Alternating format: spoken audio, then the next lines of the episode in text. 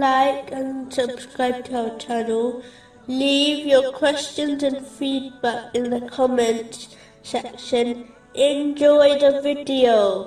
Continuing from the last podcast, which was discussing some of the wisdoms behind tests and difficulties indicated in chapter 9, verse 120. That is because they are not afflicted by thirst or fatigue or hunger in the cause of Allah, but that it is registered for them as a righteous deed. The next wisdom behind tests and difficulties is that it is a means for one to receive blessings. Many occasions in one's life, they believed something is bad, only to change their mind later on. Chapter 2, verse 216. But perhaps you hate a thing and it is good for you, and perhaps you love a thing and it is bad for you. The next wisdom behind tests and difficulties is that it is a clear sign of the love of Allah, the Exalted. This has been advised in a narration found in Sunan Ibn Majah, number 4031. But it is important to note that the proof of one's love of Allah, the Exalted, is their patience and contentment with the test. This Muslim will earn the pleasure of Allah, the Exalted, in both worlds, which has been indicated at the end of this narration.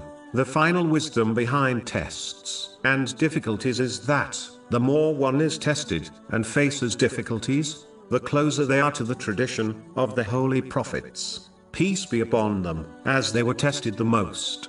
According to a narration found in Sunan Ibn Majah, number 4023, and the closer one is to the traditions of the holy prophets, peace be upon him, the closer they are to right guidance and the proximity of Allah, the Exalted.